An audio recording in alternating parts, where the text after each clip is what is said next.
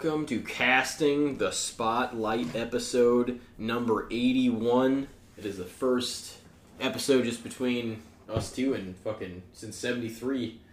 Longest stretch of all time. Longest, stretch, yeah, yeah. Other than, I guess we put out like nine episodes before we had the first guest on, but Yeah.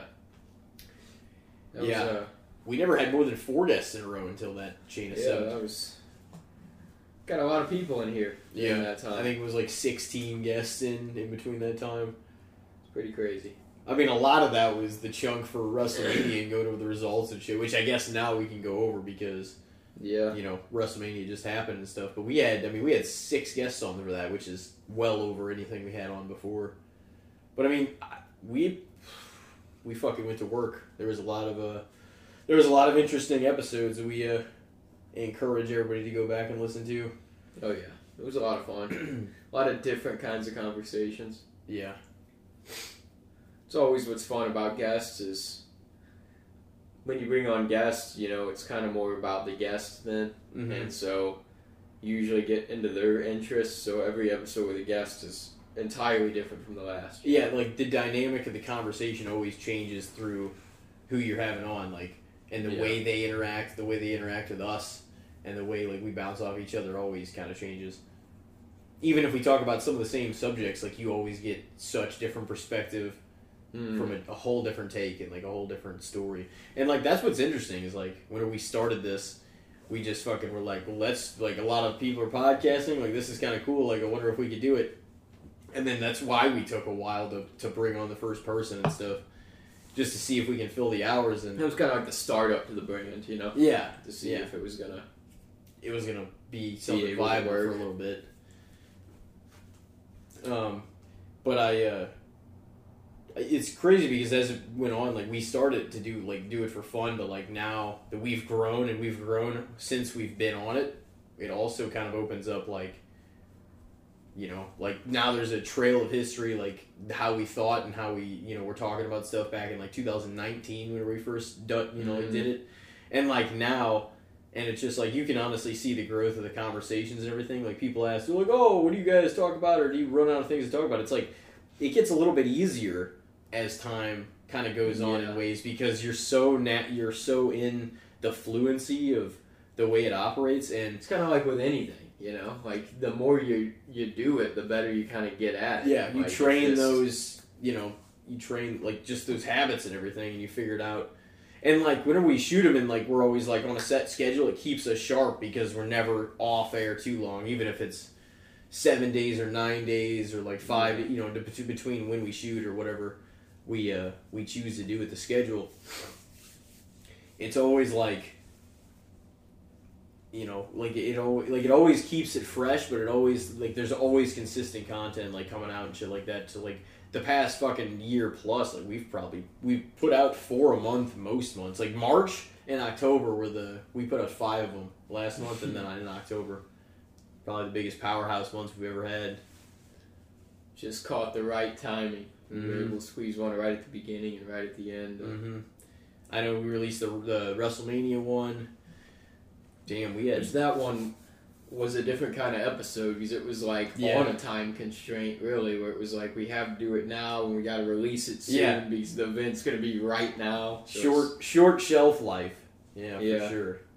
But it's It's, still it was kinda, it's kind of a cool idea though to think we could even do that in the future, like hmm you know, with anything too. To if there's like an event or especially like a WrestleMania or something like that, to be able to because WrestleMania is one of those things where it's like, as a wrestling fan, you do you get hype about WrestleMania especially, but you get like you all- you all have your own predictions, like ah, Oh yeah, and and everybody. like outcomes and what's gonna come of it and shit. oh yeah, everybody had their own take and like what was gonna happen in the future and shit. I feel like we did a pretty good job of balancing it.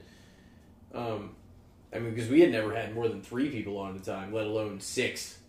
Yeah, And but we didn't have to include the segment. We went a different way with it, obviously. But it still covered like what four hours and twenty something minutes. yeah, It was a long one. yeah. It was a long, but it was so like But there was the eight, card was so si- there big. seven, eight different opinions to get. So Yeah. like Yeah, that was kind of a thing where it was just like, all right, now we're this match, and then you just Mm-hmm. waited for your turn in the circle. You know, it was like everybody kind of pitched in a couple counters Yeah, for yeah. people's things, but Nobody wanted everybody. You wanted the overarching person like that was next Yeah. to have their time. yeah, And that was probably the way to do it, to be honest, too. That, that was like our first time too, and like that's what's kind of interesting is like even if we didn't have a plan when we started this up, it's interesting how it's unfolded in like layers and everything else. Is like having these deep conversations, these con- these conversations that aren't necessarily about like some of the content, and like we love it and we talk about like some of the stuff too, but just go in a completely different direction with somebody else that we have in making the episode, whatever. Like, you know, um, Yeah. like for instance, I guess you know my grandpa's episodes were its own trilogy within the cast, and then like the WrestleMania episode, which is just bringing everybody on. Like it, you know, like they're they're all sort of different for like different reasons and shit. yeah. It's it, it really is kind of funny if you look back at our catalog because Mm-hmm. there's so, so many things that we've talked about with various people and just with ourselves that I truly couldn't tell you what the fuck we talked about in most episodes. No, that's what I'm saying. And like you know, some of these episodes we're bound to have taken a shot or two or whatever else, and it's like you know we don't always remember. But I know, yeah, it's like if it, it's, it's such a hard question to answer when everybody like when anybody finds out that I do a podcast and stuff. They're like, "Oh, well, uh, what do you guys talk about on there?" I get that question all the time. it's like everything. I don't know. Whatever comes whatever up. whatever we want to talk about. Like why put a restrict? You know. And the thing I was, get is that like, there's certain podcasts that are generated towards certain things. Yeah. I listen to a lot of them, yeah, and that's cool. But it's just like ours is just kind of like a general whatever the fuck you want to talk about. When we bring a Yeah. guest on, it's like Well- whatever you want to do. that's what I'm saying. Like we can gear it towards our certain, our certain like interests and whatnot, but at the same time, like we wouldn't be doing this unless we thought we had plenty enough to talk about, or we we were at least mildly, dare I say, interesting enough to just you know go on. Oh, this happened and this happened. You know, we're talking about our own lives or our fucking like whatever's going on, and just our vent our opinions and our like frustrations mm-hmm. about certain things or oh football season this and fucking what's going on and wherever and it just kind of like but it, that was what's kind of made the WrestleMania podcast unique is because we're like all right we're going to dedicate all this to that but it was it brought together more people than ever and like we get to bring back Ricky we get to bring back fucking Cody and bring back Ethan like Ethan coming on made his fourth appearance like ever because he was in when we wrote him and Stevens last summer, and then he was in for two solos. So he now has the most appearances of all time. Did you realize that? Yeah, Uh, yeah, he's the most seasoned guest. well, Kyle's got three solos. Yeah. So he's technically probably had more time on air, but Ethan's been a part of more episodes. Yeah. Yeah. Yeah. That's probably. But they're regardless, the two of them are the Mm-hmm. Kyle's the only biggest one veterans of the cast. He's the and it took Ethan a while to get there. For a while, like we didn't even have him on the first time, and then you know we eventually brought him on again. But then he's been on. He's been on like three times within the past fucking like eight months or nine months. Or Hey, he's uh, he's pretty good on it though. You Yeah, know, he's easy yeah. to. well, we're gonna fill time like a motherfucker. Yeah.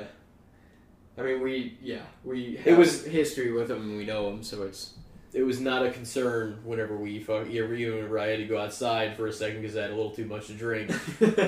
I, I was like, well, you guys will be able to fill. That's what I'm saying. Like, when we go hang out with them sometimes, and we're just all like, we're like, yeah, we come to think about it. I'm like, yeah, we, me and you and Elijah probably don't just we we just don't shut the fuck up sometimes because it's like nobody else is talking. We're just like, yeah, fucking when you did this, and like right after we get out of the movies or something. Oh yeah, dude. Yeah, that time that it was like us three, like Alexis, Gene, and Nick. It They was did. just me, you, and Ethan, not shutting the fuck up. we're like all spread out, but we're fucking the ones just dominating the conversation, all passionate opinions about what happened, and nobody I else. saw like Alexis a couple times, like. Like whoa! It's because we were getting so into the shit we were talking about. We probably look like fucking madmen just standing in the lobby. Of That's the what I. That's what I felt like on. I was like, I wanted Gene to jump into the conversation. You know, whenever. That's like. That's why. all three, we- like any of them. Oh well, I no, I always mean. feel bad. Oh yeah, no, I mean like even on the podcast, like whenever he. Yeah, Granted, I- I'm sure he wants to wait a moment when he has the floor to like do it and stuff like that. Whereas he probably feels like we're the hosts or whatever. We can just kind of jump in with people, which we did. But everybody sort of jumped in with each other, and that was what was interesting. Is like, like we didn't know how the fuck that was gonna work. We just sat down with everybody. We're like, we trusted that a like-minded sub, you know, just kind of a thing to, to go on was gonna make for a pretty fucking good episode. Like, it was gonna work. And honestly, it did. That's crazy because like we've had episodes, you know, before with even four or five people, like they were just fucking chaos or just something wasn't right or just whatever, and like they may or may not have been put up, and we're like, okay, yeah, that didn't that didn't fly. So it's like you just get the right people together, and it just makes sense. Because like look at the the seamless ones, like Jeanette and uh, James, or like Alex and Mitchell, like those were fucking seamless dual. You know, episodes. It really just honestly de- depends on the chemistry. I feel like you have on air. yeah, yeah. I mean, it also is like the vibe of whatever the situation is. You know, like even like Gene, for example, like he's we know him, so we like get him. Yeah. and we know that he has generally pretty like thorough intelligent takes on things Mm. but he's not gonna outwardly express them unless you turn the floor to him you know what i mean Yeah, yeah. there's people like that too Or like- just like it was just a few of us together as opposed to a room of people. Yeah. because that always changes the dynamic. Doesn't mean anybody necessarily. even then even if there's just three of us me and you could dominate the conversation Oh yeah, which I think we did. But no, honestly, it was really cool because we got Rick. You know, Ricky was who we came back with when we went on this fucking tear this last year plus of like consistent episodes. He was like our first guest back on 36, and it was like it was cool to bring him back, bring Mhm. Gene back since October, bring Ethan back again. Fucking making his that. But yeah, that made history. basically our whole wrestling crowd that was here hmm and, And, able then to work friends and shit, and they were all heavily passionate about it and everything else. yeah Colton and Alex and Cody, and Cody had been on 69, so he's kind of made two milestones in a way yeah now. fucking, uh, and that was a pretty quick turnover too for him. But that was that was that was a lot of fun, honestly. Getting to do something like that was a good so. time Um, and you know, dare I say, you know, magical fucking awesome things await. Episode 82, and so forth, and uh, everybody will be seeing that pretty soon. yeah But yeah, we just I don't know, just wanted to go over some of the some of the shit that's happened. it was I mean, I guess we had Fromm in, we had Andy in again, we had Evan in again. Like Jesus Christ. Yeah, we had some powerhouse episodes. yeah, that was fun. It was a good time. Oh, the '70s, man, we fucking rocked them. Yep. Uh, Our 70s were good. We lived them. We did them. We rocked them. But uh, well, where should we go from here? When should we should we start the segment? Yeah, we can. I mean, that'll lead to whatever else anyway, so. Right. Yeah, pretty much. You Want me to go first? Or? Yeah, it's fine. Well, we might as well just uh, go right back into it because the day after WrestleMania, WWE was purchased by Endeavor, which merged the WWE and the UFC into like a mega combat sports entertainment company. And Vince, who had previously said, I'm gonna loosen my reins on creative and let Triple H kind of take over. Apparently, ran the ship again on Monday Night Raw. So, what's your take on Vince running creative? Oh man, Vince now overrated. Yeah, I mean, th- there's undeniably Vince did some fantastic stuff. I mean, he's still a very he did successful, some very questionable. businessman. Yeah, Let's be frank. Like, Vince is yeah, he's a he's an intelligent businessman. Like he knows he knew how to turn one, how to turn his wrestling company into something that became a national treasure. And then two, how to turn the national treasure into something that's global. So like he's he's did really well for the company.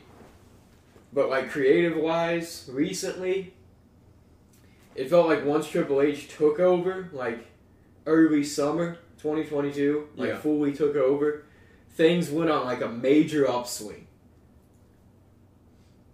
And now, I'm just like, man, I hope to God that he doesn't continue to keep reins because it's not like I'm like I, like I'm not like a pure Vince McMahon like fucking hater, but I'm like, bro, you had your time, you did your shit, your company's successful as fuck, you're an old man now, Mm-hmm. you know Triple H can do what he can do.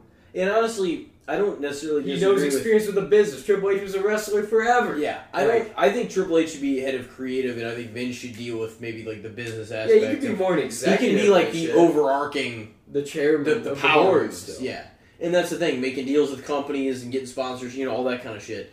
And he's always been good at that. But it's like you're, you are he like he's getting a little up there to be dealing with all the aspects of the inners of the business too. You got to have a fresh fucking mind doing that. And Triple H was a wrestler. He gets it. Yeah. His time. He knows his the work- business. his work in how to- UFC was fucking incredible. Or UFC. um, uh, in NXT and everything. Yeah. Like the the shit that he made. Yeah, he like that's the thing too. And the roster generally seemed happy with Triple H. Like they like you didn't hear about as much complaints. Like Vince took over one Raw, and there's already I've seen multiple articles and sources of like multiple people reportedly like questioning about asking for the release if Vince continues to run creative. or the people that were like, uh, they're like, this is the worst Raw of all time. Yeah. Which I think that was a little bit of an overstep, but it, like I can see Yeah. it being a disappointment for the Raw after Mania because there's so Yeah. much hype for the Raw after Mania. And that's what I think it was.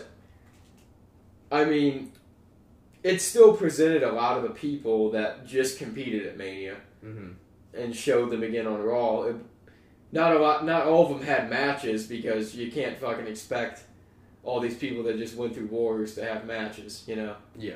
Like Edge and Finn weren't even on the show because they had that Hell in a Cell and shit. And, It makes sense to run them off TV after like a match like that. and yeah, And just, and you know, they'll both be back anyway. but like a, a lot of most everybody else I can think of off the top of my head that is a Raw person and was at WrestleMania was pretty much on the card in one way or another, whether it was just a promo or. So I mean, in that aspect, I don't think they failed. It was just apparently hours before the show, Vince freaking had multiple rewrites of the original script, and they like fucked up a couple of things.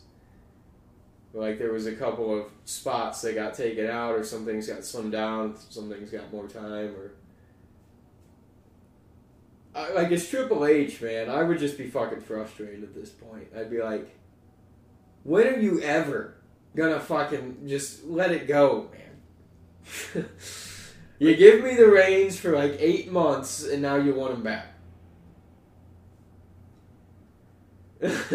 How is this even like a converse? Like, I don't even understand like what the dynamic must be like between them. For I know that's what I this to think be- too. Is there is it cutthroat? Or are they like, is Triple H frustrated with him, or is he just like, hey, it's your company, you know? Like, Yeah. I don't. I really don't know. I, like, I just don't understand why they would do that. I mean, he wanted to be a part of it with this merger and everything, and still have a position. That's my only hope is that he's only doing it right at this merger, to kind of like Mm. easing him into the transition, Yeah. and then maybe he'll loosen back up and go be chairman again and deal with the other business side of the shit. But like that's that's the only thing that I can possibly think. Because why would he? I mean, I know a couple months ago too. He said like, "Oh, I think I got bad information, and I should have just rode out the storm and not stepped down and all this shit." And it's like, no. If you listen to the fucking fans, you should have stepped down seven years ago. Yeah. No Like, shit. Nobody's happy about this. Your fucking talent isn't happy about this. The fans aren't happy about this. You look like fucking Walt Disney. Just let it go. he like dyed his hair black and like fucking painted his mustache black. Or he grew a mustache and fucking painted. Because it's like you never had a mustache. No, like what the fuck? did- and he like thinned it out. Just Yeah, it looks what is why? weird. Like, what is it? I wanted to reinvent myself, pal. why? He's seventy-seven. What do you need? fucking relax in your recliner and read a damn book like most 77 year olds. Enjoy life. You don't gotta be the fucking man anymore. Yeah, no, he had his time. He was a wrestler. I mean, well, he wrestled matches, I should say. Yeah, he certainly wasn't a wrestler. He fucking got he got hurt or hurt people in most of his matches. Yeah.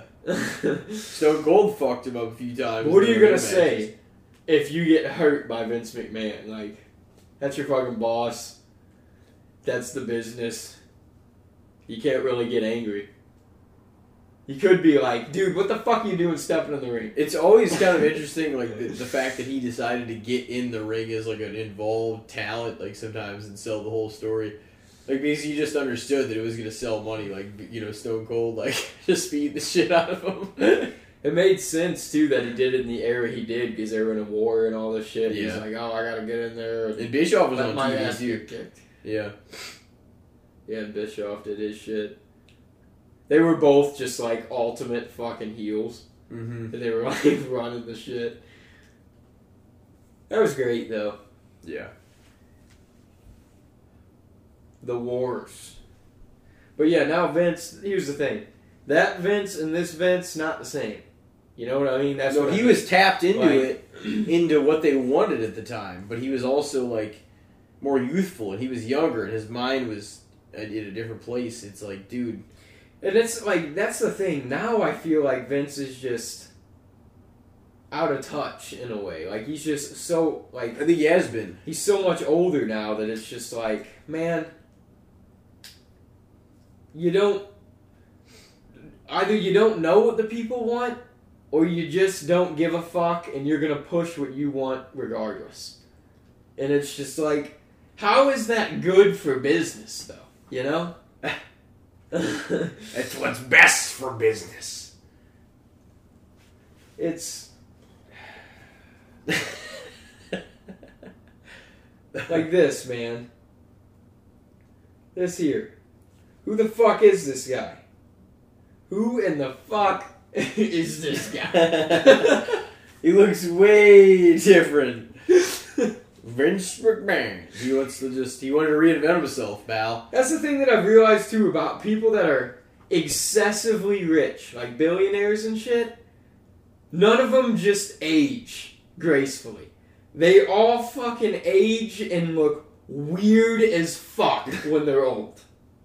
They all just they don't want to let it go. They think that they can still. I'm gonna look forty. It's like no. It's like the Bill Burr skit. You just look fucking scary. Yeah, you he's look like, weird. Yeah, he's like, he's like, would I rather, would you rather be fifty two and look fifty two, or be fifty two and look like a twenty eight year old lizard? he's like, accept it. You didn't. He's like, accept it. You're fifty two. You didn't get fucked. Yeah, it is kind of true though. It's like he's like, Dude, all these billionaires, they get old and they fucking weird. He's like talking about how he's like, I just got a facelift. You look great. You look great. He's like, no, you look fucking weird. you're like, you look like you're a number between 52 and 53. Only I've never seen that number before. It is, yeah, uh, like, yeah, there- there's things you can do to quote unquote, oh, make you look younger. well, like, help even if you take care of your skin, Yeah, you can look much part of it. younger. If your skin's already fucked Yeah. and you want to fucking try to look young again, you're just gonna end up looking crazy. Oh yeah. I don't know. He wanted to reinvent himself, though. He, you know, he's, That was he's it. This is my new era. I fucking hope not. If your new era is sitting at the front desk and not fucking touching creative, then. I'm fine with it. if he wants to be the figurehead, that's whatever. But like, we need Yeah, somebody he else stay as we the need head somebody of his else company. pulling the strings. You know? Triple H and Stephanie, they were doing just fine, man. Yeah. They were doing just fine. There was no need. Plus, Triple H brought a lot of talent back that was willing to come back after Vince fucking let him go because he wasn't running creative anymore. Now they're all their fucking futures in jeopardy, and who knows how long Vince is gonna stay in control. Triple H is just fucking riding out the storm. I heard Stephanie's like debating on just fucking leaving for now. Really? It's like if your own daughter's debating on leaving. How it can't be a good situation then, to be honest. Or that, or they just don't want to speak up because that's her dad and that's his father-in-law, and he's just like, "Fuck." Thank God, dude. Shane came in just in time. He had the night before, at WrestleMania. That was the last night Vince wasn't in control. Vince took control over night two of WrestleMania, because apparently that's when all those executives were there. Like all the Endeavor people were at night two.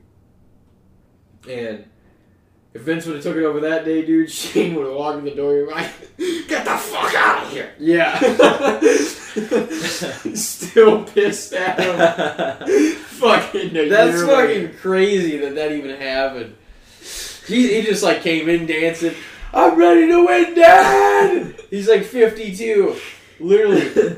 He's just the problem child. I fucking love Shane. No, Shane, honestly. he put on some fucking excellent performances. That's for sure. I very controversially put him in my top twenty-five favorite performing wrestlers of all time. Shane was Back he was the the, he was the Mac man. He was the Shane Dude, his shit was just always entertaining too. Anytime he had a match, it was gonna be fucking entertaining, and he was going to do some shit that he did not need to do as the boss's son of the company. No, Vince McMahon pissed himself on TV. He didn't have to do that, but he but he fucking did. To get ratings. Well, that's the thing. Vince But he would did. do absolutely anything to get ratings up. Yeah. He debated on a storyline when Triple H and Stephanie were pregnant with one of their children that he was the father. Yeah, it's fucked. For ratings, the man has no fucking shame. He really doesn't. But it, his era, man, is just it's, It's not it's not here anymore. Uh, no, I would I would say him and his head of creative, especially nowadays. Like we were talking about this, like it needed to go in 2013. Now, it's fucking it's 2023. Yeah, literally as soon as they debuted the Authority with fucking Triple H and Stephanie, we're like, oh shit, it's gonna be the changing of the guard soon, Mhm. and that was ten years ago. he like yeah. Um, yeah, I would say overrated at this point, but I mean, Vince obviously the business would be what it is, and he most certainly had some fucking tremendous ideas along the whole way.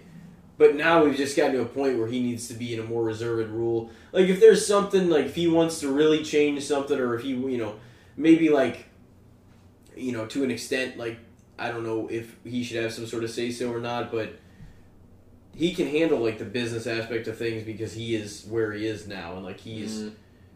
You know what I'm saying? Like maybe he doesn't need to handle the nit and grit of it. It's like you don't have to have your handle on everything. It's like just, you know, be the be the be the man moving the pawns at the bottom, like literally Yeah. just moving, just doing what you gotta fucking do to run Yeah, your you're business. still in charge of shit, yeah, but he just doesn't want to like loosen his grip on his creation. You know, No. And like he's even selling it and everything else, and it's like, dude, like so that makes WrestleMania the last event that was owned by a private, you know, by the family-owned business, yeah, um, technically. it's So crazy. yeah, I mean, I guess they already had deals worked out for a lot of this shit already. That's going to be taking place, like a lot of the places they're going for the pay per views and all this shit. So it's not like Endeavor's really controlling the next. no, they said nothing would change on the business side. Isn't that what Triple H said? Yeah, I, I believe so. he came out on Raw and said something about like, I know there's going to be some changes around here, but I promise you things are going to stay the same. We're not going anywhere and all this stuff. And I was kind of like, oh. I don't really like know what the changes. The only changes I could possibly see would be the fact that UFC might get more character driven Mhm. with their people. There are a lot of their fighters. Like they might all start having a little more like personality wise and basically cutting promos at their weigh-ins and shit. I might just drop mine in now then as well. My good, the bad, the shits. Um, I was just gonna say, like company mergers in general, like or some either a company consumes another, or you know just kind of like a like a sort you know more like a deal middle Yeah. kind of kind of situation. Because sometimes brands you know and love when they get rebranded or when they get bought out or when they merge or whatever, like they start to lose their identity and it's Mhm. something that people love and that are attached to. So it's like a lot of times it's important, I feel like, to retain that because that's something that people already know. So it's like Yeah. you know, it's that's that's almost like the right move to like own them but still present them like they're their own thing still. You know what I mean? Because then nothing changes about the brand that people are attached to or you know, on the outside at least. Um but I don't know. Yeah, company mergers in general and like buyouts. Is this kind of that was mine. Because also we've seen companies buy a lot of shit. Like Amazon's bought a lot of people. Oh, fucking I mean, So, I mean, in Vince bought aspect, WCW. You know, Vin, yeah, Vince he bought, bought ECW. He bought out a lot of the shit. He bought, yeah, He basically killed the territory shit. he did. and then just bought everything around him eventually. But I don't know because there's like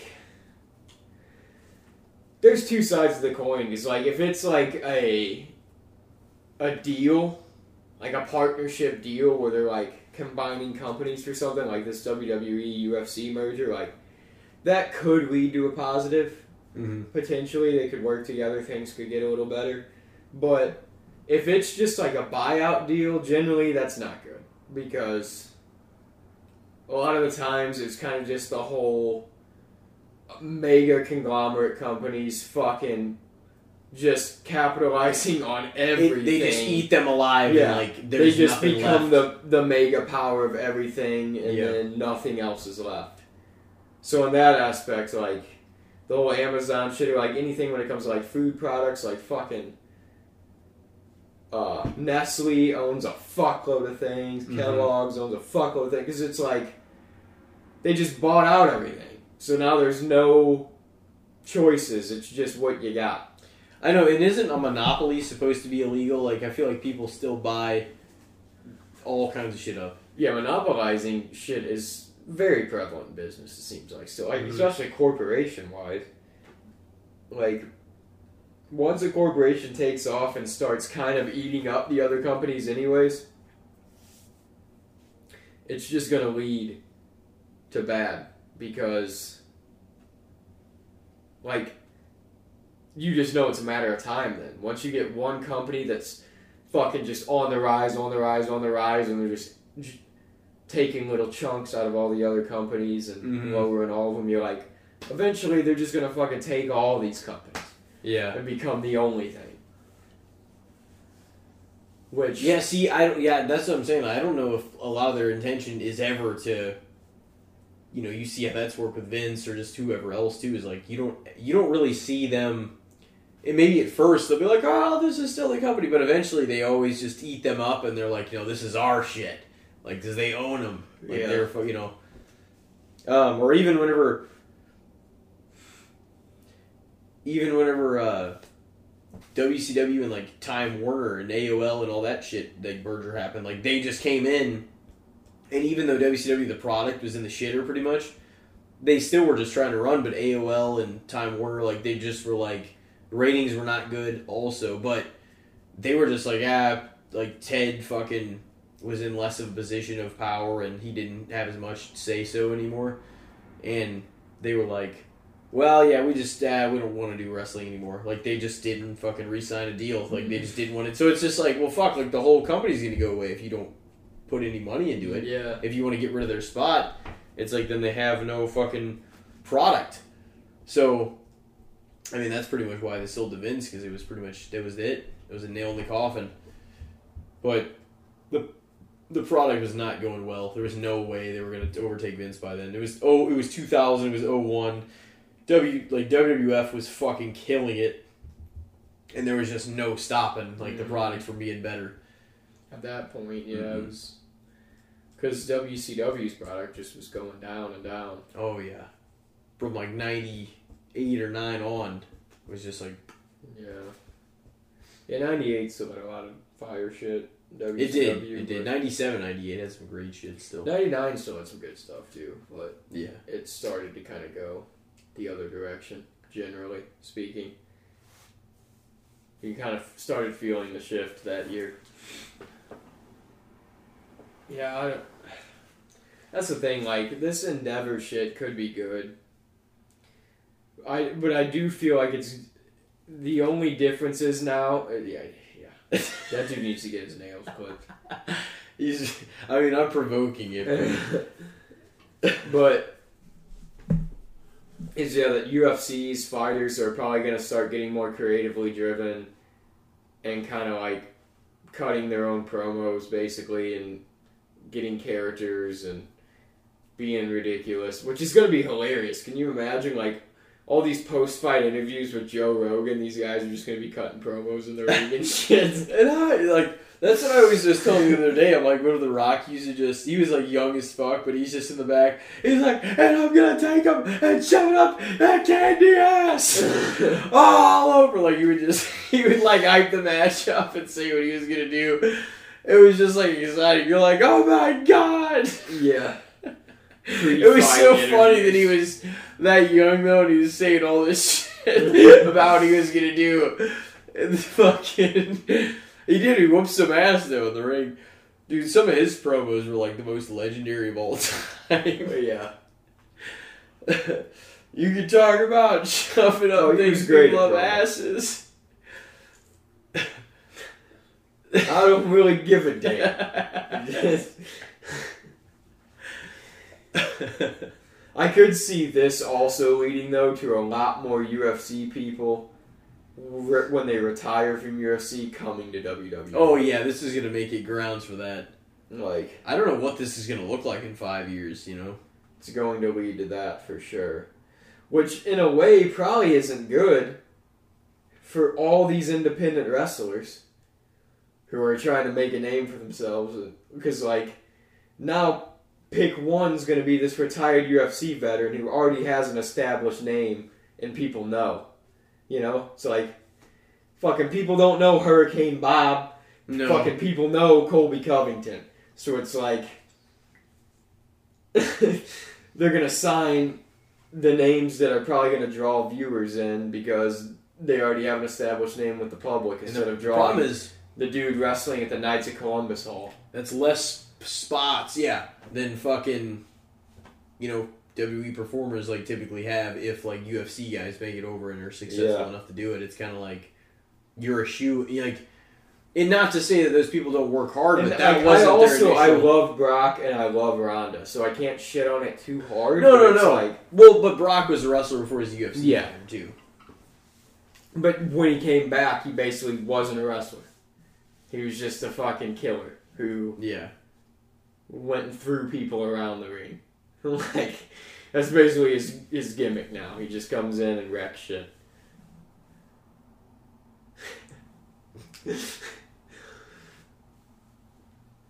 yeah. I, overall, though, I would say company mergers are overrated. Probably.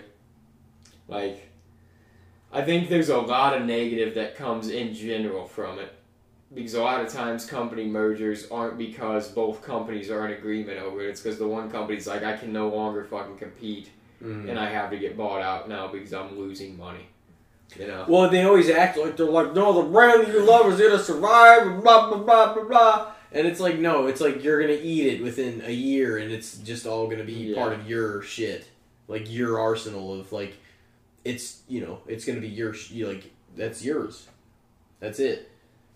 It's you know, so I don't know, monopolizing things just kind of happens. I feel like like that Yeah.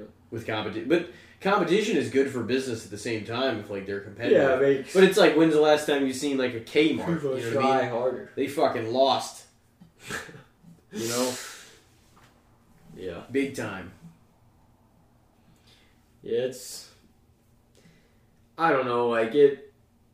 It just it competition is good because it does make all the participating parties generally put the most effort in Mm-hmm. that they can, And it, and it makes for a money. better product of whatever they're trying to sell. But yeah, when it comes to like a company finding a way, like just having smart business people on their fucking side and finding a way to basically over market their shit over anybody else's and or just make their shit the most easy and convenient thing, then it kind of just because it goes back really to the whole like killing of the mom and pop shop thing. Like, Yeah. Well, Star Wars was owned by George Lucas, sold to Disney. yeah, Marvel, I don't know how exactly Marvel worked, but eventually Disney bought Marvel. It was You know, like yeah, Stan Lee's creation. Yeah, well. Well, it was, it was, but I don't know how he, I don't know how all those business side of things went because he what he certainly didn't like fund all the movies. Or yeah. anything. Eventually, he got bought by Disney, but I Um, mean, at first when it was it just was like his- him and comic books. Oh and yeah, like an yeah. it was Before they ever got shit. brought to live action. And then I'm sure it got bought by like Warner Brothers to produce all the television shows. Yeah, so basically- 90s and- Company mergers slash buyouts, I guess you could. I mean, the thing is, I mean, for things it'll like that, it'll though, like never not happen just eventually because somebody here it's here's the thing too it's not even always like oh we gave up we lost the war kind of thing it's sometimes it's you're gonna pay us what amount of money for our business That's what I mean with Stan Lee. It was probably that. Because think about like when Warner Brothers was like came to him and said, "Hey, we're gonna we'd like to partner with you and create these animated shows and shit." yeah All that was gonna do was bring more money in his pocket because it's Yeah. not like he was losing his and creation. he was always going to be credited with the creation of these Yeah. characters so it was like you don't lose your you might not be running everything from the top but you don't also it's like also part of this money is for creating these characters and sitting on your ass like you did all the work man we'll just fucking Yeah. take it from here kind of thing There's a although- lot of times where it would be like it I would be- as the creator too though you would hate to see your creation misused You Oh what I mean? That's why you see, like, I've heard multiple times of like really uh, artistically driven like authors and shit Mhm. Will go to like movie sets of if their book is being adapted to film, and they're just like they can't watch it because they're like this is not what I envisioned, you know. But it's like that's the thing with turning a book to a movie or something mm-hmm. like that. It's like everybody pictures a different thing in their head when they read the shit. yeah So the author, I'm sure, has a different vision than the fucking studio and the director when they turn it into a movie. well and know? they're gonna Just- sell it like something they can sell and not Yeah. necessarily what the you know would make for the like maybe not necessarily what would make for the most honest art piece. They're gonna go for what's oh well what's hollywood fucking what is this gonna look like? Yeah, what's What is gonna sell the tickets? yeah. So like there's that's what i'm saying going back to creative versus business decisions. And that's what's interesting is because like that's sometimes how i've defined like you know myself and like the the way i think sometimes like business and creative. But it's like it's fucking uh you have to make like if like you know th- like inevitably like there's compromises like made a lot of times. Like the you know the quality might or suffer or like the quality might suffer if like oh you know now we've got all this money funded like this big ass company owns this thing so it's well to do for the future. But it's like okay but how is the quality? Is it going to be true to the artwork or true to the initial vision or is it going to just be whatever the fuck you guys want? You know what I mean? Yeah, and that's the scary thing about a merger or a buyout or whatever is it just going to disappear and it be nothing like what it was because now it's under somebody else's control? Or is it going to still be you know what you initially bought it as? Because that's the problem is like it's I thought this was kind of an interesting one because of that merger anyway, but also like because it sometimes it goes good and sometimes they're like we're going to keep a bigger brand that can stand the test of time buys a family owned brand and that's what we've seen over and over yeah. or like George Lucas, that was his creation, and he's just like, well, who can take this to the future, like, and do something with it? Disney, they've been around for fucking ever, And like I'm not saying yeah, it was a bad deal. shows have been fire. So And um, yeah, and I'm not saying it was a bad deal um, by any means because the it's like movies, eh, he got paid more for that than ever Star Wars was worth before that. You know, and like, and, and it was worth like every bit of that. But Disney put probably a billion or more, a couple billion, maybe more on top of that, just for the whole, just for the whole fucking thing. And so he's like, and that's what I'm saying. It's not always competition. Oh, we lost. We're gonna buy you out. And I'm not saying you said that. Um, but sometimes it's literally like.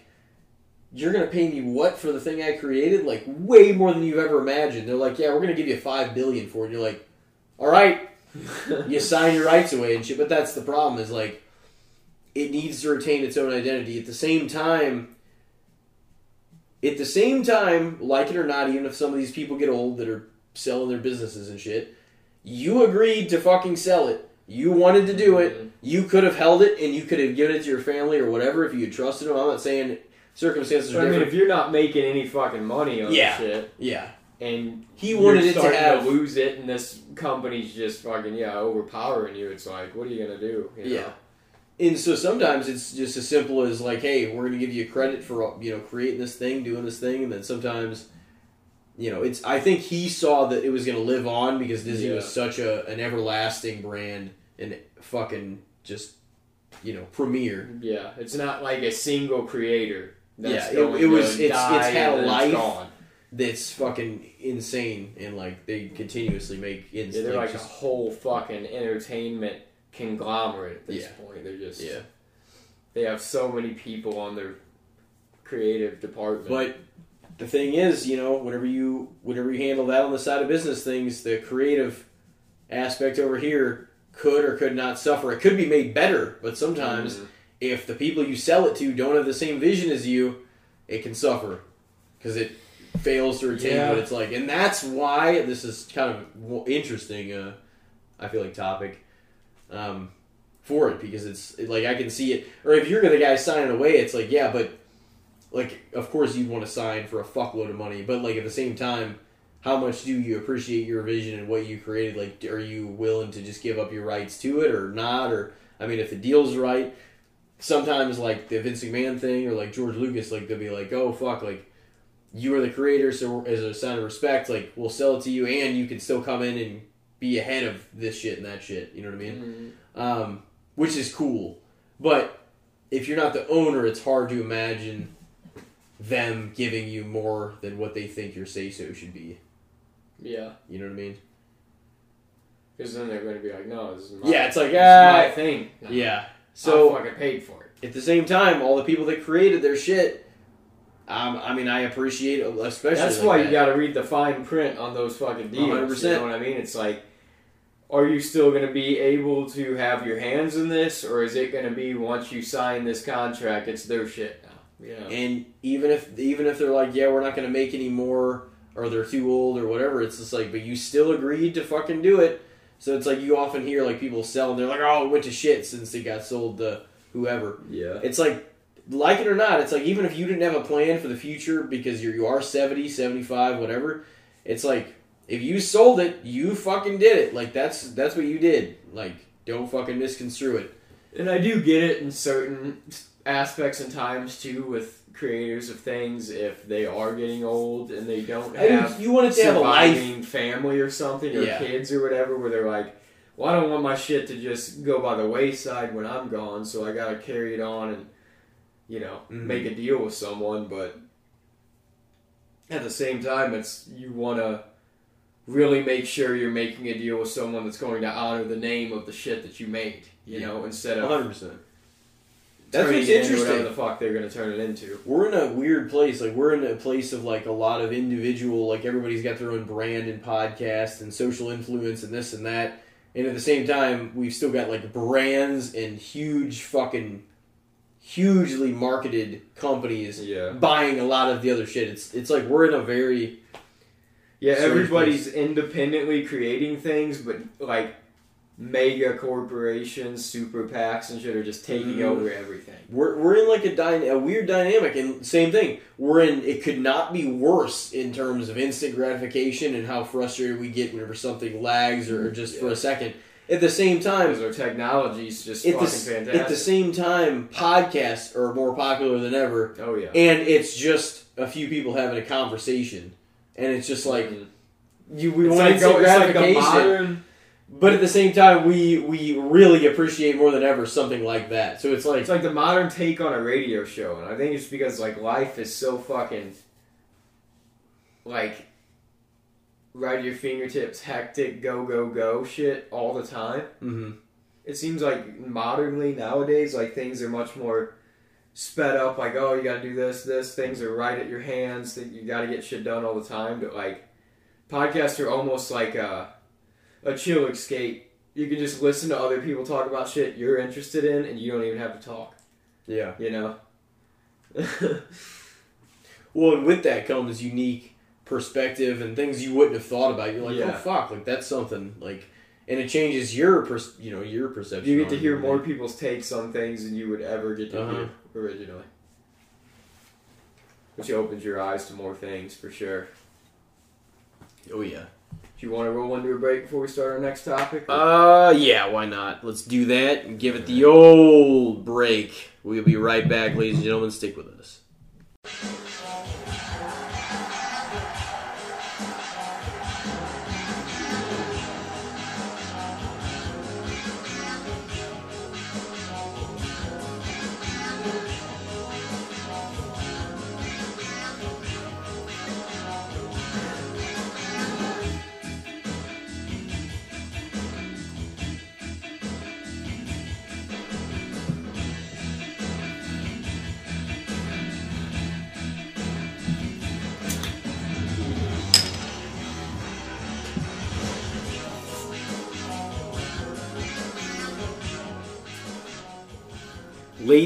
Gentlemen, we have returned with more the good, the bad, and the shits on this 81st edition of Casting the Spotlight. Hell yeah. Hopefully, everybody's doing well out there. After us releasing some fucking banger episodes, following it up tonight with a uh, reconjoining of just the two co-hosts. Oh, we fucking tear it up up in here. Goddamn. Well, since we uh, kind of let off with the NWO theme, anyways, might as well jump into some WrestleMania. Fucking might as well. It was a crazy weekend. So, let's just go right for the fucking throat. Just think about Roman going over. Well, it was. I mean, the assumption would be after all this time, Cody comes back to finish the story. He wins the belt at WrestleMania, has this glorious moment, takes the belt from Roman. But between that and like the merger and like a lot of the things that are going on now, as the days have progressed, it's like if kind of we were saying off air, it makes it. It makes me feel like I'm starting to understand it better because they want to milk this for everything it's mm. got. And if they get him to a thousand days with these belts, then they have a fuck ton more merchandise sales to be made. There's literally like there's just more milking the feud than they could do.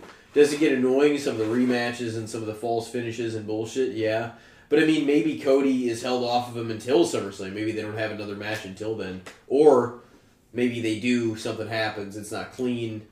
Roman's just like you know, fuck it. Like I'm no, I'm not doing it again. I'm not wrestling him again. But maybe it's a one last chance kind of deal for Cody. Like by the time he finally pulls it off.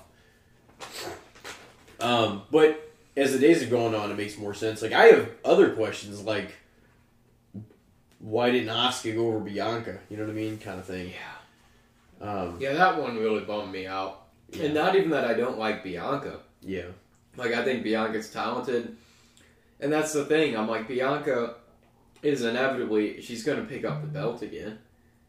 I knew that would be the case. I was just like, seemed like a good time to put it on Asuka for a while. She was hot off a return. She was kind of rebranded. Her character was a little different. People were behind her. Why not? But yeah, the whole Roman thing. It was more just shocking. I feel like than Yeah. anything. It was like, and they could have been trying to go for the twist, though. You know, like we were talking about earlier. And you know, the more we thought about it, the more it made sense from a storyline standpoint of Cody facing the heartbreaking loss and more adversity and the only thing that's bothersome about like this Roman reign is that it's like, man,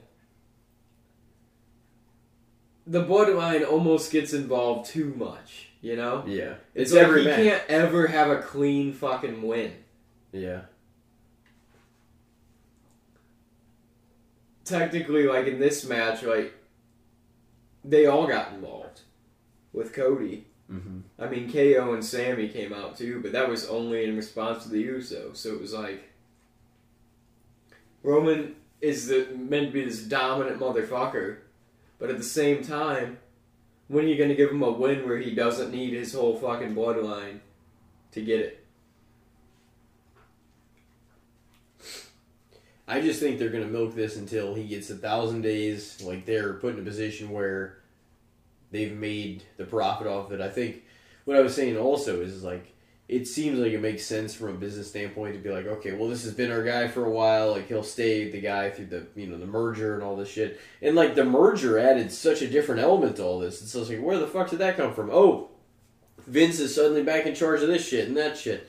And it's like, what the fuck is going on? Like nobody even knows. Yeah, I know. It seems like the company's like in freaking upheaval over the. But it seems like people are really into the product right now. Like, yeah, I know. That's the thing. The fact I really hope it doesn't change because it seems like things were on a upswing. the like with AEW, I feel like it, it awoke in a lot of WWE fans to be more you know passionate, invested in the product because like I feel like shows got so much fucking more exciting all around once like AEW just kind of started rising up and rising up and rising up and like Mhm. and then eventually with this Triple H shit too, is like he knew he was tapped into like the, the pulse of what the audience. Not that you give them everything you want because you also don't instant gratify the whole time. Like, but I've also heard things that make sense about holding off the Cody match that he actually goes over, like because it'll make it more fulfilling in the end. Like, there's more money to be made with the chase. They say Mhm. and like what it you know I, I referenced a few episodes ago um, how Nash always said that and shit. It's like there's a, it's just better whenever there's a heel champion, a face, you know, chasing after the belt. Because like you Yeah. can you probably because of those reasons you can milk it for a while and everything, and it's just like the payoff's huge.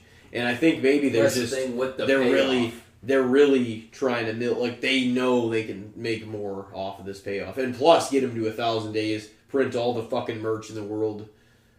Because, yeah, like after the payoff of the face, too, it's like, after a while, does it get stale or people are like, alright, well.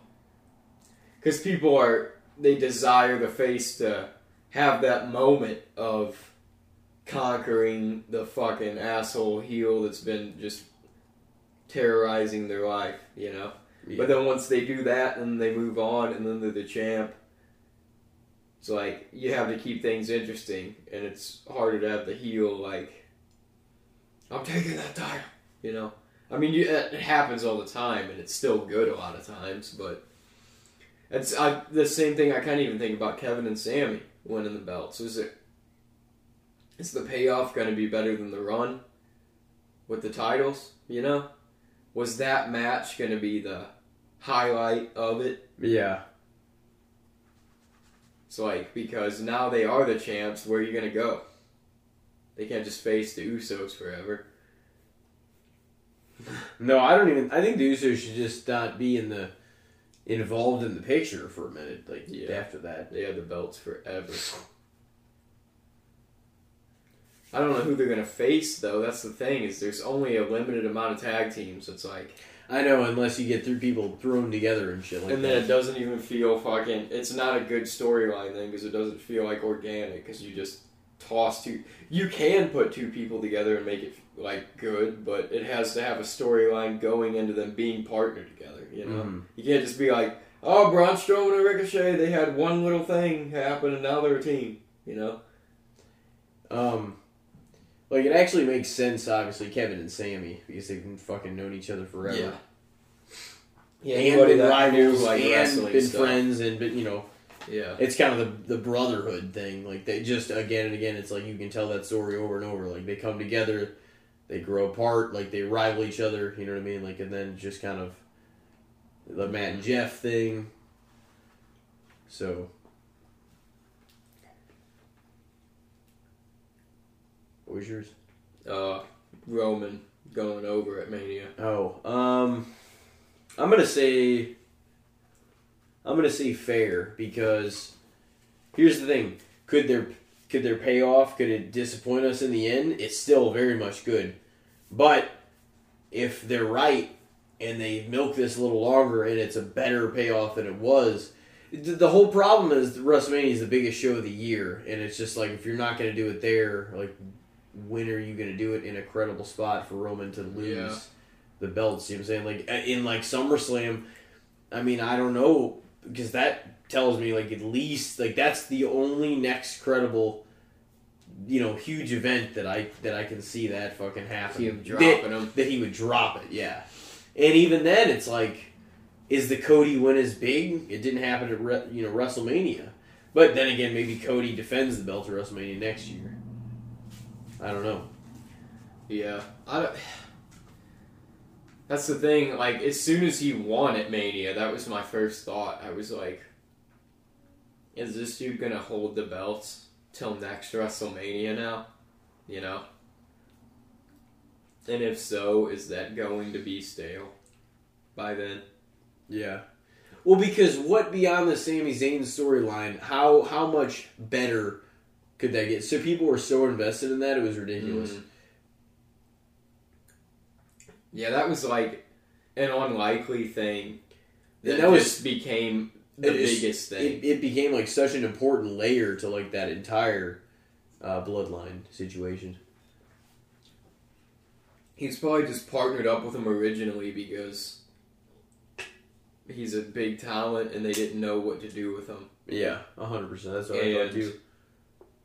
Then it just the storyline just thickened and thickened and it was like he was doing their bidding but he wasn't in and then eventually he got frustrated with not being in and it was like riffs in it. Like it was just it built up to the point of once you knew that Roman and Kevin were going to face each other for the belt at Rumble, you're like, oh, this is where it's going to boil over because Sami's going to have to do something to Kevin or he's not going to be able to do it. Like, something's going to happen there.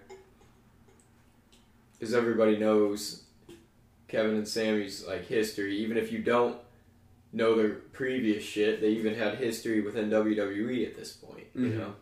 So. That is kind of wild that they are, like, true, you know, friends who've known each other fucking forever at this point. Wrestled all over the place. Oh yeah. No, and like I, you know, that's like another debate because I think like the, the long term gratification in that feud was just a, a major payoff, and at the end of night one, and it gave people hope that maybe, man, the whole bloodline was going to be unseated. Remember, Cody took the belt from Roman, and it just didn't happen. No. But they fooled you whenever they pulled that shit night one, and like you had the huge reaction to to Zayn and Owens winning. But Yeah, that was. maybe that was they're maybe they're right. Maybe they're right. To be honest with you, I mean I don't know. Maybe there's more money to be made. Yeah, it was like the ultimate payoff and gratification at the end of night one. And then the ultimate like shock and disappointment I- at the end of night two. I'm not saying I'm, because like the main event, I'm starting to understand a little more. As long as they're, as long as what their goal is remains consistent, and they don't just prolong this thing to do it. They're like, oh, his story's not over about Cody and everything, and it's like I am just not bought. Like what I told you earlier, um, I'm not bought that he came back and he's not going to win the world title. You know what I mean? There's no Yeah. way. There's no way. He's huge now. Like he's he's much bigger than he was, and like returning after It will he built happen eventually. another company. Yeah. Um. He uh, Absolutely. it's kind of wild because he became. You know, I was worried for him because I like Cody. You know, Yeah. I was worried for him when he came back originally at WrestleMania last year and faced Seth. I was like, man,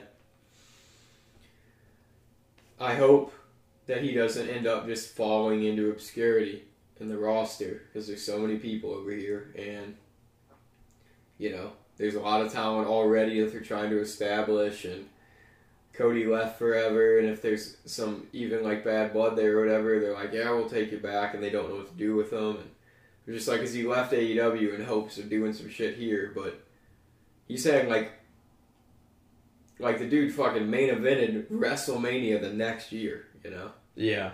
Like he honestly has had a hell of a year, so And he was hurt a And lot was- of it. Yeah, and he got hurt and was gone for months. So if they can keep booking him strong and putting him in consistently big matches at their like premium live event shit, then you know, I mean, now they got him involved in the situation with Brock. yeah, yeah. I guess he's gonna face him at Backlash. So it happened like they're like, oh, well, you need a you need a partner or whatever, and then Brock's music hit, but then he came out and like acted like he was friends with him, and then he fucked Cody up. Yeah, it was like at the beginning of the show, Cody was like, "Yeah, you got over on me last night. We both needed to get people involved." He's like, "So I say rematch right now and stuff." And obviously that wasn't gonna happen. They always And Roman's like, "No, I'm not doing that." And he was like, "Well, let's do a tag team. Let's do something. Let's just have some sort of action then." And he, they like agreed, and he's like, "All right, well, it's me and Solo versus you and whoever you can freaking agree to." Be stupid enough to team with you tonight, and then Brock's music hit, and he came out, yeah. and that was at the beginning of the show. And then like later on in the show, it even I could tell because it first off the main event didn't start till real late. I'm like either there's gonna be a freaking eight minute match or something's gonna happen. Which means it was gonna have a, a filthy finish, Yeah. just a dirty, you know. It's like And you're, yeah, not gonna, you're not gonna give main eventers a credible win or a, uh, in that amount of time most of the time. no. And I think they introduced like Roman and Solo, and then Brock got introduced, and then like him and Cody, like even they were even like yeah, like shaking hands and fist bumping and shit. I'm like, this is too much. They're doing too much. Obviously, they're fucking. They're gonna turn on each other. Yeah, like why would they? Why are they like best buds now? yeah, yeah. and then yeah, before even Cody got done getting like introduced, Brock fucking hit him from behind and then hit him with like three F fives. And then Three of them. yeah, and then Roman was like looked confused as fuck in the ring and he just like looked at Solo and Heyman and he's like, Let's get the hell out of here. and they just like left. And then Brock for seriously for like eight minutes, just like around ringside, just beat the fuck out of Cody. Like Germaned him, threw him into the ring post, fucking like hit him with chairs, hit him with the ring bell, like Oh all my this God. shit. And then left and then came back and beat him with a Is chair. is Cody gonna be like? Is he gonna be able to get you know pull off like a convincing victory over Brock though? If this is the way they're going, because here's the thing, they don't want people to lose hope in him. They want people to keep you know getting behind him and shit before if he's gonna back Roman if he's or He's gonna have to beat Brock. you know. But that's what I mean. Like, how do you do that? Like, how like he it's I don't know, they kind of pin themselves into a corner, but you're probably I mean- gonna have to be like You can do the like Seth beat him in a few minutes because he went. It was like a quick match and shit Yeah. or whatever. But like, That probably I don't I don't, I don't see that that being happen. the way that happens. I feel like Brock would beat him down for a majority of the match. And he would like find an opening and capitalize and take over and then fucking win pretty quickly after like a few big moves. yeah. Oh, Because yeah. I feel like Cody would probably get the beat down from Brock rather than like outsmart him quickly and fucking. Oh yeah. He just seems like that kind of guy that's like, oh, Brock would just- take the beat. Brock would just rough him up and he'd have a lot of just kickouts and shit. even from their shit on Raw because like they tried to play it off too, like Cody was a little banged up and shit from last night, you know. So then like it was easier for Brock to just fucking manhandle him all over the place. He was just like picking him up by his pants and like fucking throwing him laces and shit. Jesus. I mean, that might be the match at uh, Backlash, right? It it could be, yeah. And then it's probably gonna be like what, like uh Rey and Bad Bunny versus Damian and Dom. They like yeah, they played that up more on Raw too, yeah, which was I saw coming from a mile away, and anybody would have too, because it was like Rey came out for he came out to like talk about his win at WrestleMania, and he was like, and I want to thank you, Bad Bunny, because Bad Bunny was sitting ringside and stuff, and they interviewed Bad Bunny before Rey came out, and he's like. Oh, you know, this weekend was a lot of fun. I had to get involved for Rey, but I, I'm here just tonight as a spectator and as a fan. It's like you wouldn't say something like that. and Rey had a match with Austin Theory, and of course Dom and fucking Damian came down and Yeah. distracted him. And then like Rey got the beat down, and then Dominic like pointed at Bad Bunny and shit, and then he pulled him out of the crowd, and Damian powerbombed him through the announce table, and so it's, that's gonna be an obvious match. yeah, Which- yeah. didn't Rey like didn't uh, Damian and Bad Bunny like team up like last year or some shit? At some point, I have no fucking idea. I'm pretty sure. How many did. matches has Bad Bunny had? He's been in a few. Has he? Yeah. Damn. What the hell were we talking about? Weird. You said fair, I think. for Yeah, Roman's- yeah, fair, Roman fair. retaining. We'll see. I mean, if they have a plan, then okay. But I just, you know, they've got to be able to really. And that's the thing. A lot of people assumed that he would probably win, and they knew that. It's like yeah. you're you're gonna use that to your advantage, and maybe swerve people, or just be like, no, fuck, no, it's not over. Like, and now Roman's had the belt and like defended it like three WrestleManias in a row. That's insane. Um, Yeah, that's wild. But uh mine is let's check it out over here. How about the importance of the mid card title picture? Years ago, like the Intercontinental belt per se was like a stepping stone, like, oh, you win this belt, like you're getting yourself over, you might be ready for the world title, or if not Mhm. now, a year from now or so, or something like that. Um, It was kind of like the it was it was the fucking workhorse title, man. Like so many credible talents held the IC belt before they Mhm. held the world title, or held the IC belt and like you know never got a chance to hold it, like Owen Hart or like Razor Ramon when Scott Hall was you know in WWF, Mhm. um, are two of the most notable ones. But uh, I don't know. I think like it's it is the like those are the like they always say that the workhorse belts and shit like that, and I think they're the ones that should be defended regularly, and you're just you're the T like that's kind of probably what the TV title is for certain brands and companies. You know, this is the one that's defended week in and week out, and it's like remaining like the prestige is just that it's always on the line. It's always a uh, a belt of importance. You know Yeah. um, in that kind of limelight because you're not going to defend the world title on a fucking regular show often. And most of the time, whenever you defend it on a regular show, it's not going to change hands. You know, you know that. Um, Unless you're fucking Kofi Kingston, you get fucked over. yeah.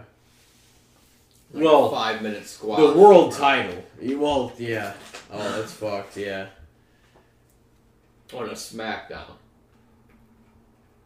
After holding it for like seven months. Oh my. But yeah, I mean, like we were talking about earlier, I think like those belts absolutely need to be defended every mania. Like most of the belts should be. yeah, I think they like that's one of those belts that should at least be on the line at every pay per view. You know, Yeah. just because you should keep it credible, and the person that should hold it should have a certain prestige and rank within the company. Like it should mean something for somebody to win that title. You Yeah. know? It shouldn't just be like a oh like I feel like in the early to mid two thousands for a while they kind of just fucked around with the mid title a lot. Like it just was never defended. Like fucking Santino Marella held the U.S. title for like fucking six months. It Yeah. was just, it was never on the pay per view. Sometimes it, cha- it like when it changed. Well, that was more on, like, towards- Raw. That was more towards the middle to late 2000s. Because, like, Yeah, in the early 2000s, I feel like it was still defended pretty prevalently. yeah, like the 2010s, the Yeah. early 2010s, it was like that. And, like, Sure. even it was like remember when just- Dean held like because like I mean he was obviously always a talent like Jon Moxley and shit, but like didn't he have the U.S. belt? That he just defended it like three times within like a fucking year or something. It was Yeah, he didn't. was- he never it did. much. yeah. Now I mean I that feel like they're doing, booking, or at least obviously. Triple H's booking. Yeah. They've defended those belts more, like Austin Theory and Gunther. And see, you knew that was going to be a bang up match. Like honestly, that triple threat was tremendous. Yeah, It was really well worked. and then yeah, like you have John Cena in the United States fucking title match. Hmm You know, so it's like they seemed like they mattered at this WrestleMania. You know, like it was like the fucking that IC belt, the IC title match was just like, yeah, like knockdown, drag out, fucking brawl of a match. Oh, yeah. it was like all the damn brawlers of the company, The heavy hitters and shit. which is awesome to see. And then yeah, to have like the U.S. belt was like the young talent and like the seasoned vet, you know, coming back. Which even that, it's like WWE. I feel like WWE. That's the one thing they didn't do at this WrestleMania is they're like any of the people that won titles and kind of like or like retained their belts in kind of like skeezy ways. They just didn't mention at all. They're like Austin Theory beat John Cena. They didn't mention the fucking low blow. They didn't No. mention the knockdown of the referee. They didn't mention Theory tapping out. None of that shit. They were just like Roman Reigns defended the belt. They didn't mention the Usos coming in or fucking Solo spiking goddamn Cody or any of that shit. Oh yeah, it was fucked. So it's you knew like- then that it was done. You're like, oh no. it's like yeah, I mean they retained, but like you're not telling the full story. No. but yeah, I think that the prestige has definitely been added more back in like very recent history. With the mid card, like Yeah, title picture. compared to where it has been. Yeah, I agree. Which is neat to see because they're also like look at the people that are they're on Austin Theory, somebody that they're like banking a lot of investment into, and he's an up and coming star, Yeah. and and then Gunther, who's like a rebranded like fucking established like fucking wrestler from all over the world, who's probably gonna get a pretty big run in WWE Yeah. soon too. I'll So- probably compete for the world title this year for sure Mhm. at some point. So I think that they're like moving in the right direction, unless you know, fucking Vince Disney decides to goddamn Yeah, not give a fuck about him anymore. Just like always makes the moves you don't want him to make. It's like this. this is the worst thing you could have done. yeah, I don't. There was definitely some decisions he's made where it's like, man, come on. Like, and I'm talking mostly, obviously, like the last ten Yeah. or so years. It's mainly been within ten or twelve even. like, and there's been some really good shit within the that too. Yeah. But like, just some of the th- shit, yeah, from like 2010 on has been like, what are you doing? Why are you not fucking focusing on any of this shit, or why are you not giving any of this attention, or why you like investing and banking all your shit into this when nobody cares? Yeah, like just because he's got a vision and he's just he needs it to fit that instead of like getting people over organically. It's a business, pal.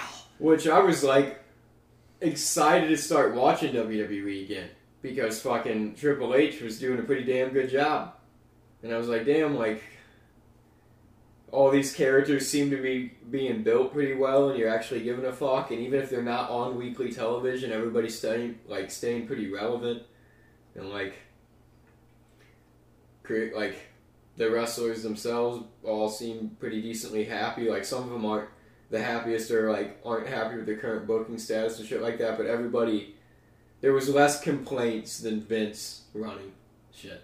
You know? Yeah. Well, people appreciated like a a fresh perspective. Like,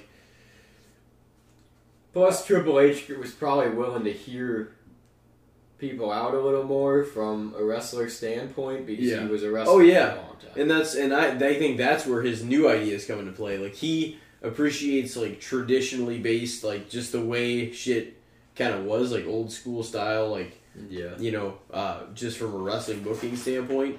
But he understands like things have changed with the times, and like it's he knows how to apply. I feel like both like to get the best out of one another. You know what I mean? Like he mm-hmm. keeps the old school while he fucking uses the talent of now and puts him in that kind of limelight.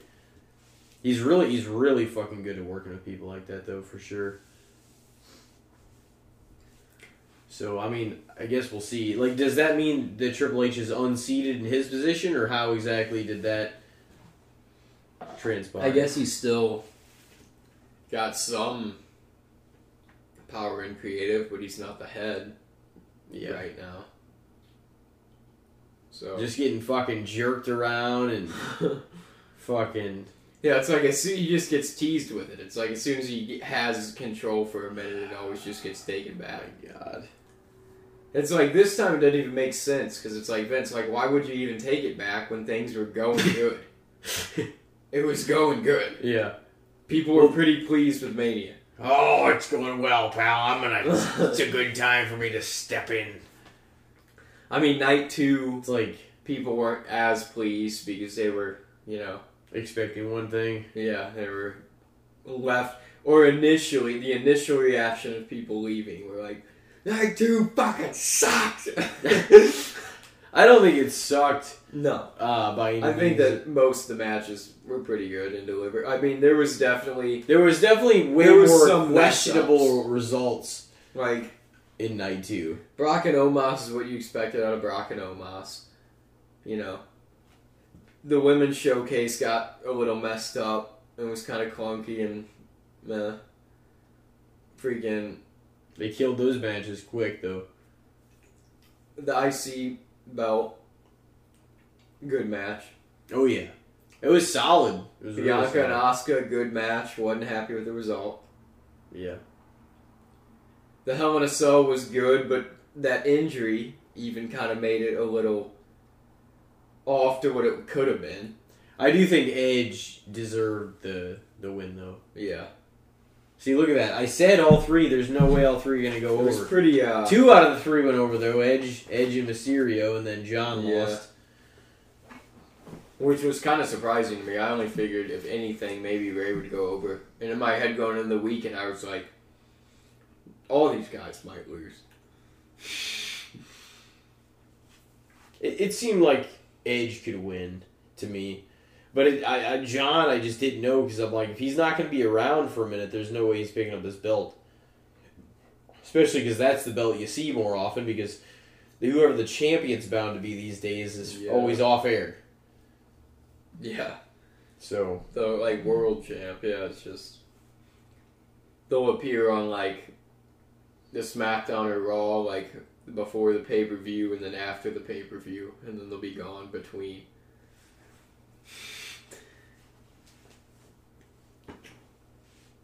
So yeah, what do you uh, what do you think the importance of the mid card title picture like to Probably to- in recent history, I'd say probably underrated. yeah Honestly. Like, probably yeah it just. because It even does if help it's, establish people too, because then it's it like does they want a fucking belt. They have gold around their waist, and they're and it's usually a belt you defend in and out fucking Yeah, and they're- just they're able to put on more consistent matches with like better talent with Mhm. that that kind of belt, you know.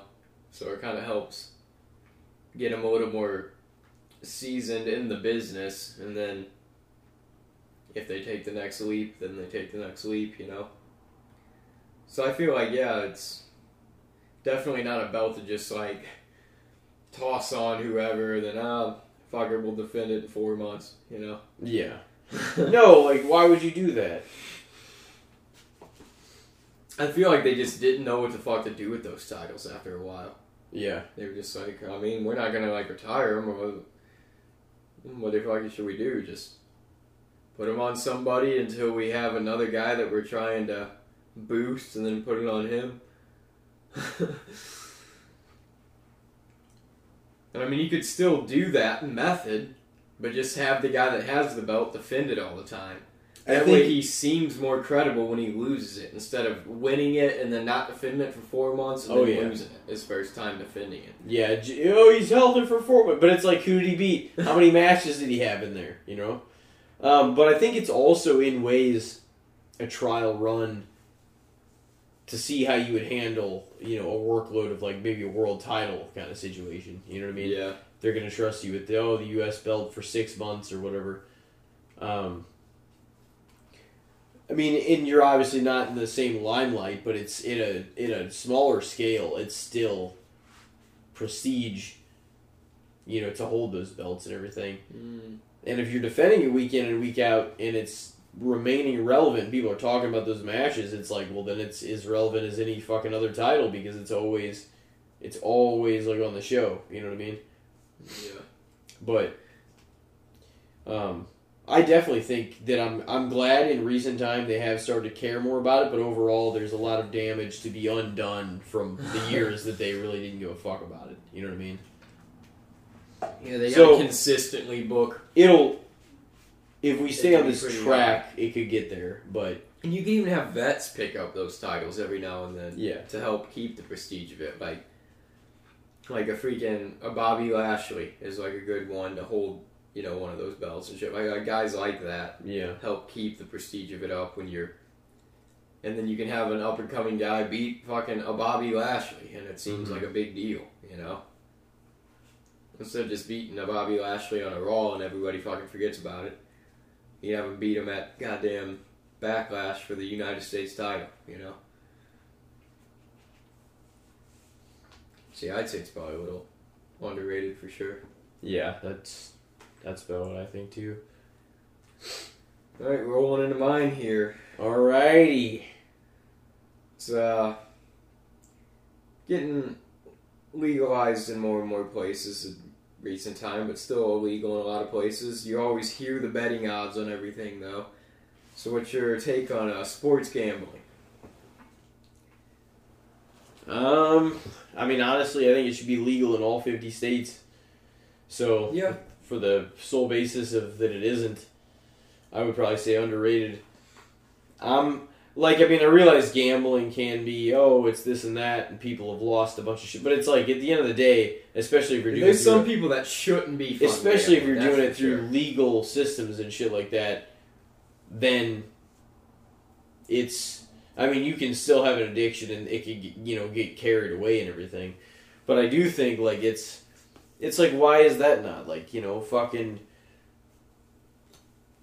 Like why wouldn't it be legal in all fifty states? Yeah, I mean, I don't know because I guess now it's more of a professional thing, you know, where it's like DraftKings and all this different things you can bet on sports. Mm-hmm. But back in the day, it was mainly like bookies and shit. So that's like what I feel like originally when the law was made to outlaw the shit. Anyways, it was made because of that. Because it was like illegal bookies and shit that worked for like the mafia and stuff. They were Mhm. like, "Hey, you want to bet on the Yankees Mets?" You know. Yeah. And now it's like fucking DraftKings is doing it. So they probably need to revamp it for sure because it's like if you have a fuckload of casinos downtown in your goddamn cities in your state, Mm-hmm. Why wouldn't sports gambling really be legal? Because it's basically the same shit. People like, the people lottery- money on things, except in sports gambling, Yeah. you can actually win. in like the lottery, the casino, you can do all this other shit that's considered gambling, and it's just like why like why would sports gambling stand in the way Yeah, of that? Like, you should be able to. So I mean, I stand by that. Um, same as rec, legal in all fucking fifty states. Both should be legal in all fucking fifty mm, states. Yeah. At And this point, yeah, it's like You got it legal in this many states now. It's like I don't think that that's mm, gonna Like, fucking It has has things gone to absolute shit in any of the states where it's legal? yeah. That's what I mean. Then what does it really matter? It's like why like, why not? And like you know, people are always gonna fucking pay the price if they try to gamble. Like what you said before, you're like it gets a little too much. Like it's one thing if you have the money, because like there's also people that just love the action. Like they want to feel that adrenaline rush. Like oh fuck, I got a hundred grand on this. But it's like some people have a fuckload of money, so like it doesn't matter.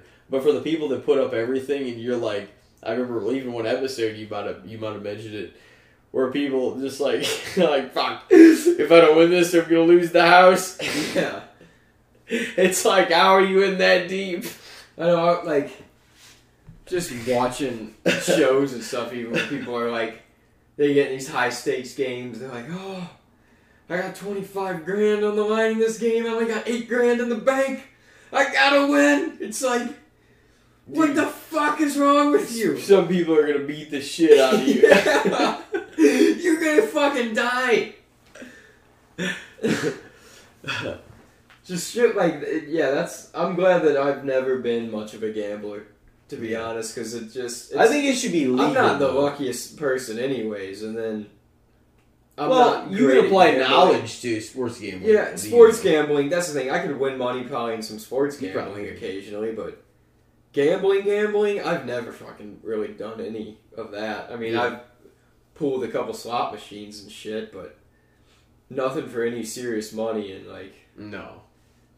I'm happy for that because there's people out there that just, for some reason, want the action and want the fucking feeling of like, oh fuck, I've got to win this. Like it's just like an addictive feeling. Like It's crazy though, just to go there and just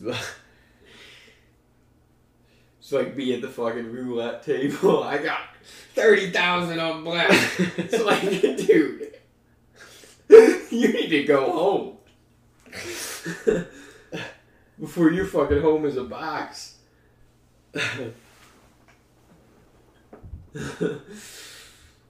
yeah, I would probably. I'd probably agree though. Like sports, especially yeah, because I mean, everything else is legal. Like if you go to the horse track, you can bet on horse racing. If you go to the gas station, you can get lottery tickets and fucking scratch offs. If you go to the casino, you can gamble your ass off in there. You can fucking lose everything in there. They don't give a fuck. So why wouldn't you just do sports gambling at this point? No, too? yeah, It's no, like- I don't think it makes it in like it's there's legal representation for it all over the place with the DraftKings thing. Like you can still log in wherever you are and Yeah. fig- you know and figure it out and shit. But it's like we're so like it seems like by now it's like you gotta fucking come on. Like what do these states like hold up? You know what I mean? Like why would you be against it at this point? You know what I mean?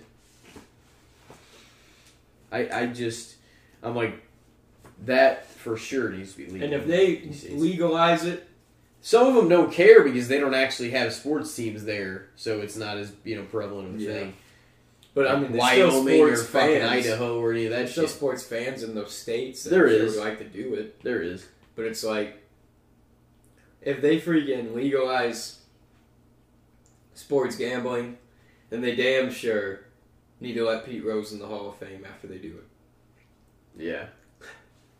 He should be. Why isn't he? He should. Is he in the WWE Hall of Fame? He is. Yep. he?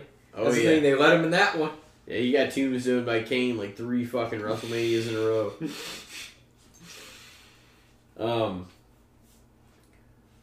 Hundred percent. Pete Rose, the ultimate sports gambler. Who was another? Wasn't it Calvin Ridley?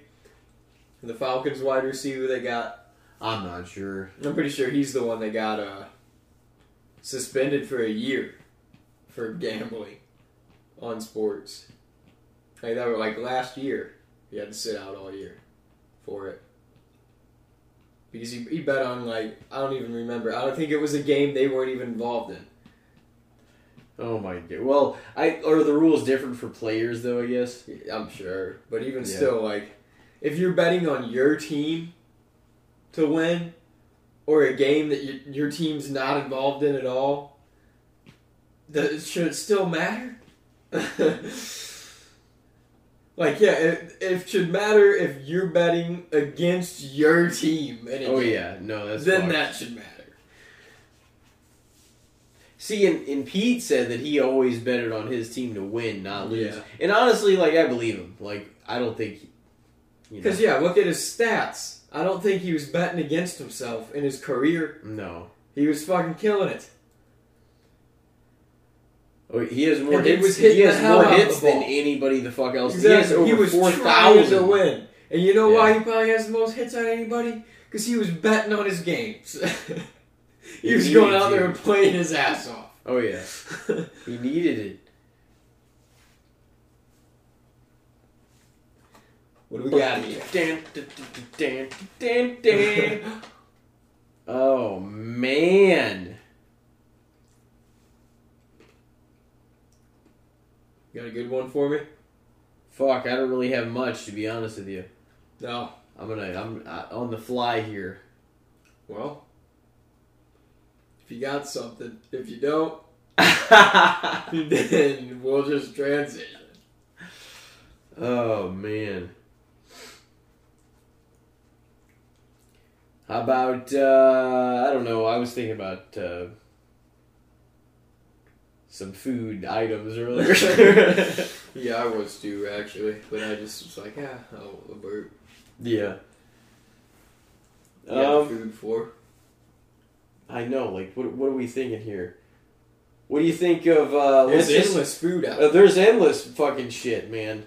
What do you think? Uh, well, I've, I've like honestly, and I love Mexican food, margaritas. So like lately, I've dabbled back in, went out to eat a few times. Um, what do you think? Let's just start here. Well, I'm sure we'll just talk about other bullshit anyway. What do you think of uh, the queso dip, Mexican restaurant? Oh, I love fucking queso. Do you always order it? Like, do you fucking? I don't always order it, no. I mean, I'll even get the jars of the shit sometimes. The tuxedo shit. Get my own chips. Eat it home. Queso's fire. I got Qdoba the other day. Some queso on the burrito and shit. Mm. But yeah, Mexican food, it fucking slaps, it man. can. Unless they put fucking Oh, it- 90 onions and peppers in the dish. No, it always does. And then I'm like, what is this? I can't even taste the meat because it's sandwiched between 14 peppers. But but no, honestly, like everything flavors into each other in Mexican food. Like they just Yeah, it's all just good- one big pot of flavor. Oh, it's so good. It just all blends It's into so one thing. good. But like margs and dip, and like, and honestly, even if you do the free chips with the with the queso dip, you like dip one into the other. Mhm. Oh man, that's a good combination too. Queso dip is good. That's the thing at Mexican restaurants, though. It's like I never got it growing up, and I have a hard time buying it now for the simple fact that they give you free things of salsa while you're waiting for your food anyway. So it's like I like queso, but why would I pay for it if I got free fucking tubs of salsa and I chips know. out here already? So I end up eating a fuckload of the salsa Yeah. every time. because it's already there. Yeah, So it's like I mean, it's queso's good. complimentary. But it's like, do I need to pay for fucking three to five bucks for the cup of it, or should I just eat this free ass salsa they're gonna keep bringing to me? Yeah.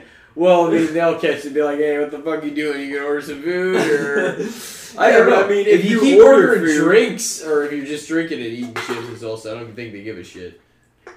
And yeah, if you order food and you're waiting on it, and you run out of salsa, they'll keep bringing the shit out. When me and Justin went to that, uh, like it was, well, it was like Mexican place. It almost seemed like there was like Mediterranean kind of food or whatever the fuck there too. But like I got like some fish tacos and shrimp tacos, different shit. Like oh my god, they're so good. You go to like the authentic, like the really fucking good ones. Yeah. or like out in California. Oh man, the the flavorfulness is unmeasurable, man. That's like Texas too has some. I remember when we went to Texas, Tyler's uncle like was adamant about us eating at this fucking Mexican place. He's like, "Oh, we gotta go there." He rushed us. Tyler probably appreciate this fucking story because we talk about the shit all the time. But like, his uncle took us out that day. he like took us to the the site where JFK was shot, and we like wanted to park on the road to like kind of look at it because it had X's on the road, and like you could look up in the window where Lee Harvey was apparently you know at if you fucking believe that. he was like just didn't want to stop, so he's like flying through. He's like, all right, there's the X on the road up there, the window up there, that's where Lee Harvey Oswald was that, and then we were like back on the on ramp to the highway. We were all like looking out You the back window shot? and shit. Roger, like later that night, was like kind of drunk talking about it, just laughing his ass off. He was like, I was trying to look out my back window to see the X, and he was back on the fucking on ramp already. He's like, he had to take us to his hole in the wall Mexican restaurant. Jesus. But it was damn good. Was it? It was. It was like that authentic Texas fucking. Texas, they fucking know how to eat, man. Like everything Oh, was, yeah. everything was just fat down there. Like I mean, like orders of shit. Yeah. Like the the hot wings, everything was sauced up and like everything would look so delicious. Like when I was down there um, for that weekend. They do just. It's like the whole everything's bigger in Texas. Like yeah, even the Yeah. dishes. Yeah, Like a lot of the times they just. they just slop all the shit together. But it's like it is so often cooked, fucking delicious. Haley would hate that shit. What? She's always complains about like the portions in America being too big.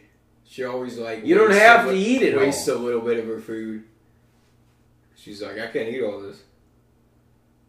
Like, I, I mean, I get it, but at the same time, I'm like, I if I'm out eating somewhere, and it's, you know, semi expensive, or it's like sit down and I have a big portion, like for some reason, it's just in my core to try my damnedest to eat as much of it as I possibly can. And I feel just bad. Oh, yeah. afterwards. Oh yeah, no, you're trying to get full, but you're not trying to get sick. Yeah. you know. And I'm like, oh. But you never know where that line For is the until you cross 45 minutes, I can hardly move. Yeah, I feel that. Mexican's good about doing that shit, dude. Mexican, Chinese, places like that where you like go and just fucking eat a pound of food and you're like, God damn it. Yeah, whereas like you get one of these fucking hamburgers and like you're hungry as shit an hour Yeah. later. I mean, you will be with Chinese food too, because it, for some reason it just you don't stay fucking full. With Chinese, like rice and shit, you just you eat a fuckload of it, it fills you up quick, and then like forty minutes later, you're like, I could finish that now. Because Mm. I, I don't know why. There's something about it. It like bloats you, but then it's like, all right, we're all we're all out of your system now in like thirty minutes. But yeah, man, I don't queso dip. It might be a little underrated to be honest with you. Because Yeah. I fucking love queso dip, and I feel like it gets kind of outshadowed by the salsa and the It does. I see a lot of people order it though still, but it's to me it's not a like it's really really good, but it's not always a must have because I'm like I'm happy with the salsa, Yeah, you know. but I mean, I like I probably prefer queso to salsa, but salsa's generally offered more places. Oh yeah, You know what I mean? So it's like, like I said, I'll buy the little jars of Tostitos like queso dip occasionally and stuff, and that's always damn good. But yeah, it's probably a little underrated because when it comes to, like the Mexican dipping sauces, it's salsa and guac are like probably the tops. You know, yeah. Um, I would probably say. Good old Mexican though, man. It's I am such a fucking fan of Mexican food. I mean, I'm a fan of a lot of different types of food. There's like a lot of American food that we fucking love, and like hot wings and burgers and this and that. I guess pizza is like Italian technically, but we've done It's pizza. Americanized. We've though, we've done sure. pizza a lot differently too. Plus, I'm sure there's you know Well, yeah, we've fucking- added fourteen different. Every city has oh, their Oh, own yeah. version. It's so, but it's so good, and like hot dogs and hamburgers and brats and all that shit. But I like a little bit of it, like, and there's just, and I stand by. I'll try anything. Like fuck it. Like somebody's like, oh, you should try this. It's a this, you know, this and this thing. Whether it's American or whether it's whatever. It's like I, you know, what do I have to lose? You know. Yeah, I'll give something a shot unless it just looks absolutely repulsive. Yeah. The thing is, a lot of times it's a texture thing with me too. Like, I'll you try like things. oysters? You ever tried I. I haven't even tried them because I'm scared to try them because I've The texture is like a loogie. They're like a loogie in your mouth, and I'm like, hey, I don't think I could do it then. It's like a raw egg. You ever I drank like, a raw I don't like slimy shit, man. No, I fuck no, I haven't drank a raw I have. egg because why would I? you never trained like Rocky? no, because it's not the fucking night. It's not 1970, and if you wanted to train, you'd have much better ways. Seventy. Uh, dude, eggs are pretty fucking universal. Plus, honestly. drinking raw eggs, so you want to get shit. salmonella? Don't I mean, you know, it. You'll be right. Maybe. If you're drinking a great value eh, egg, probably not. I was, I don't know. Oh man. Well, shit. Anything else you want to get to before we roll off here?